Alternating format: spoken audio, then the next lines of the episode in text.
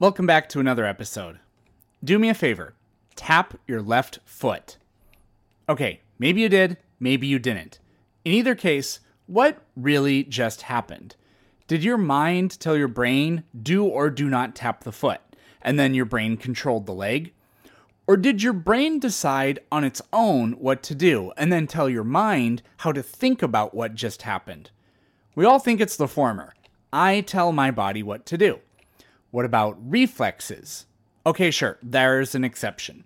What about psychoactive substances? You can't choose whether or not to trip balls.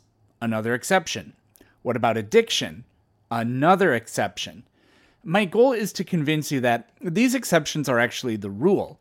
We are made aware of some of the brain's decisions, rather than the brain becoming aware or subject to our decisions. Buckle in because it gets creepy. Let's get started.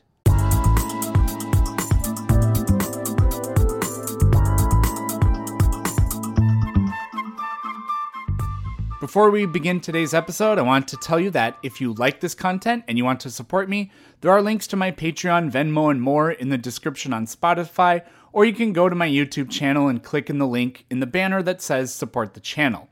You can also check me out on YouTube, Instagram, and TikTok. Just search Planet Peterson on those platforms. Okay, back to the episode. This is and isn't an episode about free will. It is definitely an episode about the relationship between our conscious understanding and our decisions, but I'm not going to invoke the existence of free will. At the end of this episode, you either will decide that free will exists, or you will have no choice but to accept that it doesn't exist. Sometimes I debate free will, and my interlocutor pretty much always says, You are choosing to have this conversation right now. I agree that's how we all think about it, but again, the question is what is the relationship between decisions and awareness? It's plainly obvious that the brain does all kinds of things that create thoughts in our minds. Try as you might, you cannot make a sharp object feel like liquid water. Here's an experiment we can do together. I'm going to say something, and I want you to hear it, but don't let your mind record it. Here we go Cookie Monster. I'm guessing that didn't work. This time, think about whatever you want. I'll just give us about five seconds of awkward silence.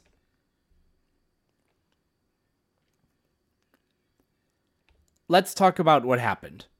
You didn't know what you were going to think of. You didn't tell your brain, hey, form thoughts about blank. That gets the order of events backward. Instead, the unconscious brain was stimulated and delivered you some abstract mental manifestation of whatever it happened to be. In essence, we have a series of unconscious physical events that, in a bottom up way, produced our conscious state. If you're skeptical of what I'm saying, you may counter with, yes, but I'm aware of everything I'm doing. Plus, if I tell myself to pick up a pencil and do it, it's my conscious self guiding my physical body. To present the other side of the argument, we'll have to talk about how the brain works. You probably already know this, but the left hemisphere of your brain controls the right half of your body and vice versa. However, the hemispheres are not exactly the same. Certain tasks take place almost exclusively in one hemisphere or the other. In nearly everyone, speech is controlled by two clusters of neurons in the left hemisphere, called Broca's area and Wernicke's area. Neuroscientists call this lateralization, when one hemisphere controls a particular function. But it's not just our ability to express ideas in writing or speech that the left brain does. The left brain appears to be where our conscious awareness of our own thoughts comes from. You may think that a thought, by definition, must be a conscious one, but we use the entire brain to process, store, integrate, and retrieve information all of your brain can have thoughts, but only the left brain can express them and be aware of them. Let me show you the proof. This left brained awareness is what has been called the interpreter. Michael Gazzaniga, an American neuroscientist, pioneered most of our knowledge of it. Gazzaniga developed his concept through his work with split brain patients. These are individuals who had undergone surgical separation of their brain's hemispheres in an attempt to reduce severe epileptic seizures. The two hemispheres are connected by a dense bundle of fibers called the corpus callosum. The corpus callosum is what is separated in split brain patients. With the hemisphere split, the right brain's thoughts have no way of telling the left brain interpreter about them. Gazzaniga's studies on such patients discovered some fascinating features about how our brain hemispheres function independently and together. The left brain interpreter refers to the propensity of the brain's left hemisphere to construct a coherent narrative from events and experiences. Normally, the right hemisphere, which controls the left side of the body and processes visual and spatial tasks, would respond to stimuli and the left brain interpreter would construct a narrative to explain those responses. But split brain patients cannot do this. Without the right hemisphere being able to communicate with the left brain interpreter, the person is completely unaware of what the right brain is thinking. Here's what that looks like. First, I need to clear something up. Our eyes work in a weird way. Images from the left visual field enter through the pupil and strike the right side of the retina. Images from the right visual field do the opposite. The left brain does not receive input from the right eye, it receives input from the right visual field. In essence, the right half of the retina of both eyes sends signals to the left brain and vice versa. If this is too confusing, just Google retina brain mapping and you'll see exactly what I mean. If your eye looks straight ahead and an image in our left visual field appears, that information will go to our right brain. If someone asks us, What did you see? our right brain gives the information to the left brain interpreter and we answer the question. Split brain patients cannot do this. They are incapable of telling you what they saw because, as far as they are concerned, there was no image. But does the brain still see, process, and store the information? Here's how you find out ask them to draw what they saw with their left hand. Incredibly, they are capable of doing this with no problem. However, when asked why they drew what they did, they often have no idea. The right brain knows exactly what it saw, but cannot make the person aware. If you think that's creepy, it gets worse. Take a split brain patient and show them two images, one on the right, one on the left. If you ask them what they saw, they will only give you one answer, not two. However, ask them to point to what they saw from a collection of images, and the right hand will point to what the left brain saw, and vice versa. Again, if you ask them why their left hand pointed to the image it did, they often have no answer, but not always. One patient was shown images of a chicken claw and a snowy scene. They were then asked to point to two images that were related to what they saw. The subject pointed to a chicken and a shovel. When asked why they pointed to a shovel, the subject said to scoop chicken poop out of the chicken coop. In reality, the left hand pointed to the shovel because the right brain saw the snowy image, but the patient didn't know this. The explanation they gave was perfectly rational, but it wasn't true. Similar results with different images have been found. What makes this information so uncomfortable is I don't see any good reason to think only split brain patients go through this kind of thing. I think our brain's ability to talk to the interpreter short circuits all the time. How many of us know why we like what we like and don't like what we don't? How many of us know why we have a certain style or do some of the idiosyncratic things we do?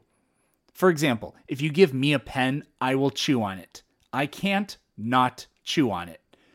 If you ask yourself or other people these questions, you'll usually find that at the bottom of the barrel is a simple, I don't know, I just do. I think our brain also does it to preserve our egos. Take politics, for example.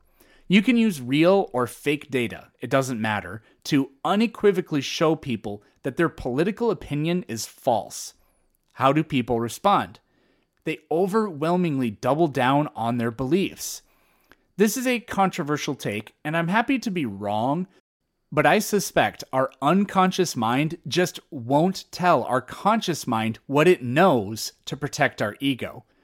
As a person who has made debating a hobby, I regularly encounter situations where people contradict themselves. Nobody can possibly believe in a contradiction and take themselves seriously. So, what does that mean? Normally, it means they're lying or are mentally ill, or maybe they're just trolling. I don't think that's what this is, though. I think it's a failure to reckon with the unconscious mind. This is exactly what happens in split brain patients. But ask yourself if you think you can actually know everything that your brain knows. As I hope my previous examples showed, we construct a rational narrative around what we think and what we do in response to what we think and what we do, not as a way to guide our thoughts or actions. Not only are we unaware of most of our thoughts, but we literally make them up as we go. In the process of making it up as we go, we lie to ourselves. I misremember things all the time. I'll read or hear something and think, no, that's not right. It's this instead. I will distinctly remember seeing it on a TV show or reading it in a book. To my horror, when I fact check myself, I find that nothing I said was correct. My interpreter invented a rational explanation for some implicit bias that I thought was an objective fact. I'm going off script here because this literally happened to me today after I wrote this script. We were doing some cleaning in the house and I needed to get our portable pet cleaner. I've only ever used it one time, it's in the garage. And I asked my fiance, Where's the green pet cleaner? Is it in the garage? And she said, We don't have a green pet cleaner. I said, Yeah, we do. I've used it before. I went in the garage, and lo and behold, there it was it's red and gray. And I freaked out about this. I said to her, This is exactly what I just got done writing about, and I just did it. And she said that on the TV, there was a commercial where somebody was using a green pet cleaner. And so I don't remember that, but apparently that's what made me think ours is green. I also see no reason to believe the interpreter asks for information from the rest of the brain, which the brain then obediently delivers to the interpreter. I'm much more inclined to think the interpreter peeks at what the rest of the brain is doing and then constructs a logical explanation for it. We don't control what our unconscious or subconscious does. We can only try to explain what's going on. With all that in mind, what should we do? Although it seems hypocritical, I live my life as if I am in charge. But I try to be aware of my biases whenever I am thinking about or doing important things. By thinking intentionally, I can hope to tap into some of the wisdom that my unconscious brain hopefully possesses, so as not to let my biases, which come more naturally, run the show. The American psychologist Jonathan Haidt makes the comparison of the rider and the elephant. The elephant is our unconscious mind. It runs the show and will go where it wants to if it wants. But the rider can guide the elephant.